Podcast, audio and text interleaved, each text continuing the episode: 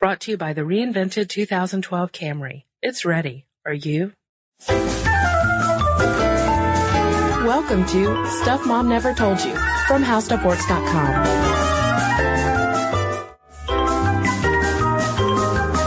Hey, and welcome to the podcast. This is Molly. And I'm Kristen. And Kristen, there has been a lot in the news lately about the green economy. The green economy is going to save us, get us out of this trouble, keep the world from ending. Like the green economy is paramount. Yeah, exactly. It's, uh, by green economy, you mean, uh, all of the industries surrounding green products such mm-hmm. as buildings, solar panels, or um, nuclear power plants, uh, et cetera, et cetera. There's renewable huge, resources. Renewable resources. Yeah, this has become a huge industry. According to uh, an article I read in the New York Times a couple weeks ago, I think uh, 28 states have already set quotas for um, having renewable uh, sources of energy, mm-hmm. and billions and billions of dollars are now being poured into uh, the, this industry, and lobbyists are just knocking down the doors of congressmen trying to trying to get their piece of the renewable energy pie. But you know, there's pretty much nothing a president can do without garnering criticism. And one of the criticisms that's been lobbied at this new green economy, the formation of green jobs, is that women are not going to be adequately represented, that uh, the jobs that are in the green economy are com- primarily construction jobs, the kinds of jobs that women just stay away from. Right, Molly. There are some initiatives going on right now to, uh, first of all, train more women to uh, be able to contribute to the the green economy and get these so-called green collar jobs, and also people who are trying to think of more ways to include more uh, female-dominated industries. Because, like you said, a lot of these engineering um, and technological uh, industry sectors that uh, make up a lot of the green economy are comprised mostly of men. Mm-hmm. And it's especially important because you know, researchers think that the green economy jobs, like most construction jobs, are going to pay a lot more. Like mm-hmm. this is a really good opportunity for women to get in, make some higher wages. So one of the steps that's being taken, especially on college campuses, I've been reading, is just an education program. Like here are green jobs. Here's how you get them because, you know, green's become such a cliche. We all think we know what it means, but what does it mean in our own lives? Right. Uh, I gotta say, you know, when you think about sustainable resources, renewable energy, it's not something that is constantly on my mind. I mean, do I feel good about taking uh, the train to work instead of having to drive my car five miles? Absolutely. But um, it's not something that that really impacts my day to day life. And since, like you said, green has become kind of a cliche, it's just sort of something where you, you, you know, pat yourself on the back when you go buy a, you know, a reusable grocery bag mm-hmm. and things like that. And, um, I thought it would be interesting to to take a different view of what renewable resources mean um, for women, especially outside of the United States, because it is linked to a lot of other huge issues, right? Right. I mean, we primarily think about renewable resources in terms of our pocketbooks, like can we afford to put solar panels on a house? Um, but in the developing countries, climate change, renewable resources, gender inequality and poverty are all inextricably linked in really interesting ways. So we thought this would be a really good food for thought about how we can think about renewable resources and women all around the world in a united way. Yeah, and keep in mind, this is Molly and I are going to kind of give a high level view of of women in developing countries, especially, and uh, the impact of renewable resources. We're going to throw in a few specific examples, but um, yeah, Kristen's right. We're not going to have time to do country by country how every single set of women's affected. So we're going to give a high level inter- overview. First, though, Kristen, the question at hand: What is a renewable resource? Renewable resource is uh, it's pretty self-explanatory, Molly. It is a resource, a source of energy, if you will, um, that is can be replenished naturally. And by that I mean solar energy. The sun is there. It is going to continue to give us energy for a long time. There is wind. There is tidal wave energy. All of these things that do not uh, that don't have a, a, finite limit, such as fossil fuels. True. There are also not just renewable energy sources, but renewable materials. For example, you can farm in a way that's sustainable, sustainable agriculture. Forest products, lumber, plywood, paper, they can all be renewable resources when you produce them with sustainable forestry techniques. So it's really a combination of these products and energy sources that affect women in the developing world.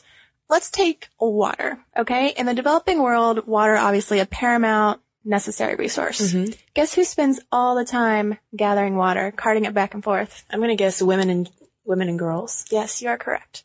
So, studies have been done that show that in the developing world, women have the most knowledge about how water needs to be sort of delivered to a village, how it works for them, but their opinion is often overlooked when parties are coming in and trying to design new systems for these people so that they eventually put in things that don't work. I've got an example of that real quick for you, Kristen. There was this project in Nepal and the women, uh, they put in this new tap, but the women didn't like it because, uh, the stands were like right on the roadside, Mm-hmm. which didn't fit their needs at all because, uh, they need to like have room to wash clothes, bathe, and as a result, they didn't even use this new tap that was put in. They were going even farther to find more water sources. Right. Sounds like the people who were designing these tabs weren't going to the primary stakeholders, if you Oh. will. You like that? I do. um, to find out the the optimum place to put it. And Molly, when you when we think about uh, renewable resources, uh, it just it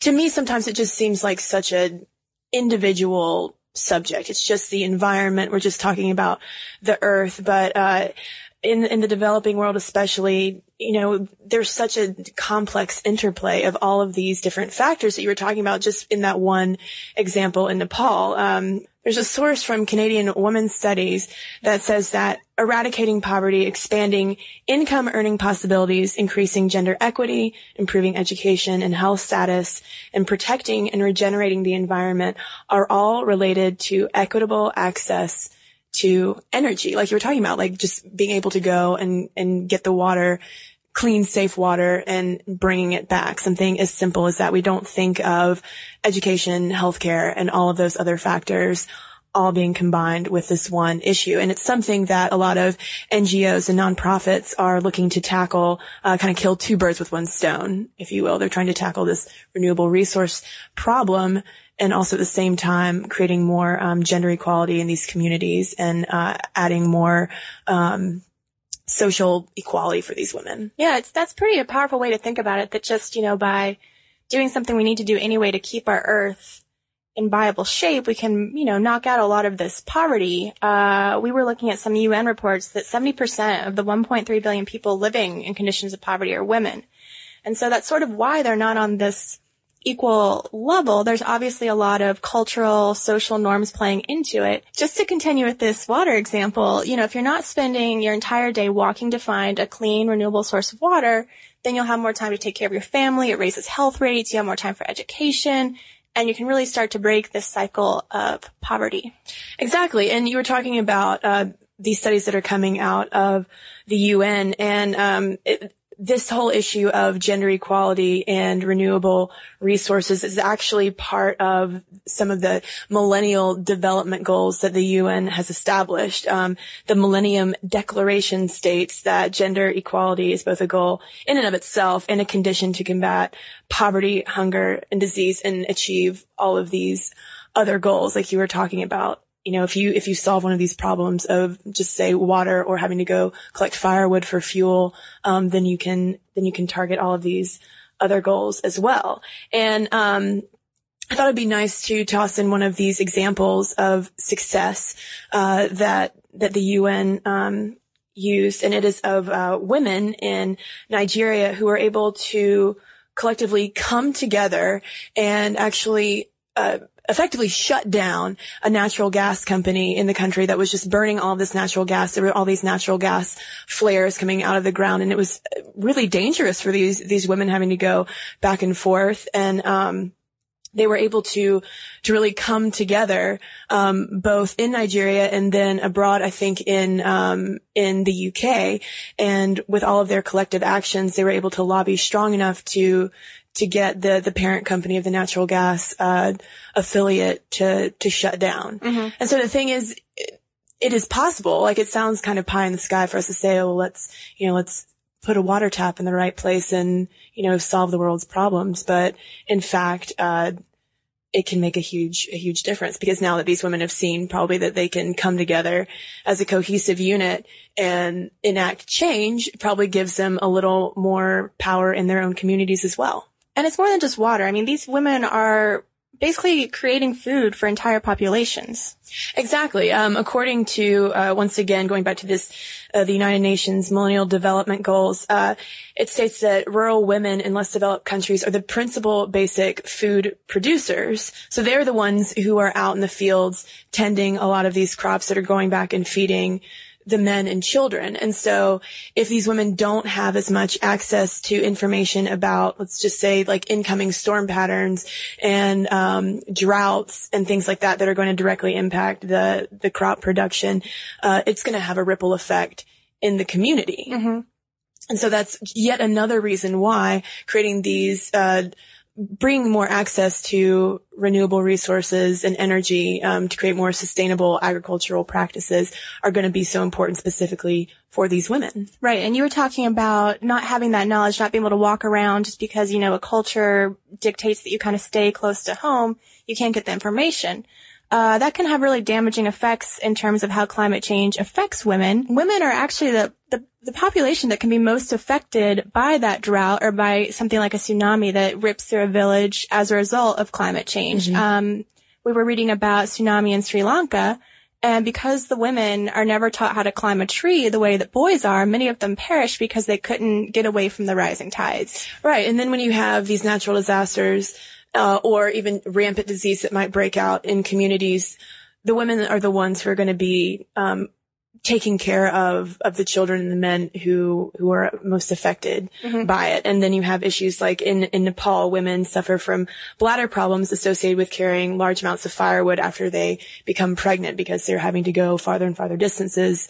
You know, when when you use more and more firewood.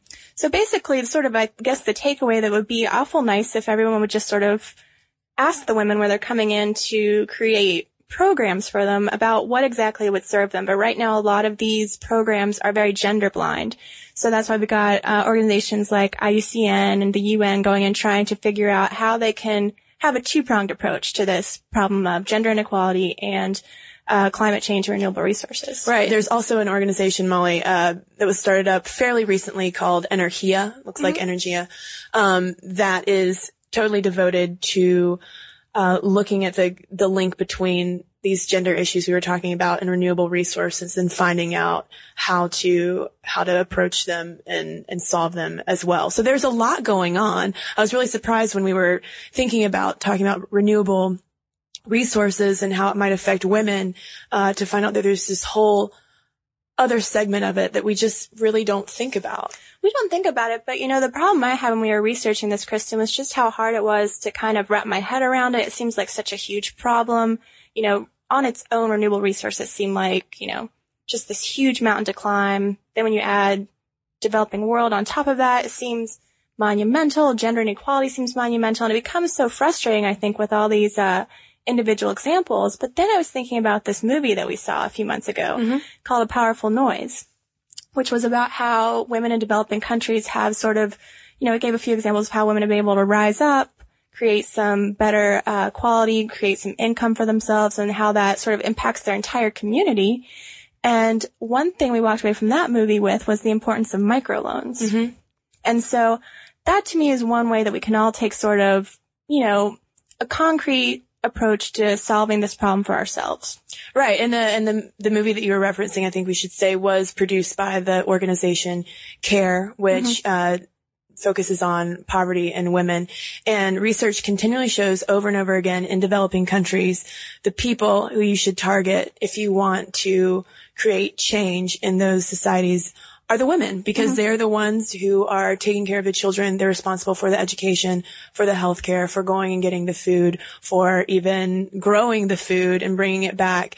And, uh, they've made huge strides And, um, even in the example that I mentioned earlier about the Nigerian women, there's a lot that can be done. It seems overwhelming. There have just been some really heartening examples recently, as you know, in that movie that we saw and in uh, this UN literature that we've been reading about how women are really taking advantage of those assets that they have in their communities and and using it to improve the lives of their children and their husbands and their families. So I think at the end of the day, it, it is an overwhelming problem, but there is definitely uh, silver lining to Yeah, it. Yeah, and I think that if, you know, you want to look for a way where you yourself can make a concrete difference in this whole big issue, a microloan is something to consider instead of, you know, another reusable grocery bag. Yeah. Check out microloans. Molly and I, we, we should do, we should maybe do a podcast on microloans. sometime. Perhaps we shall. Yeah. Well, guys, uh, thanks so much for listening to us talk about renewable resources. If you want to learn more about them, howstuffworks.com has a whole section on green science. So you can read to your heart's content about that. And Molly and I actually have a new blog on howstuffworks.com. It's called How to Stuff, where we tell you how to do stuff. if there's anything that you would like to learn how to do that has just been just plaguing you and you can't figure out how to do it, please send me and Molly an email and we will maybe tackle that problem for you on the blog to the best of our ability.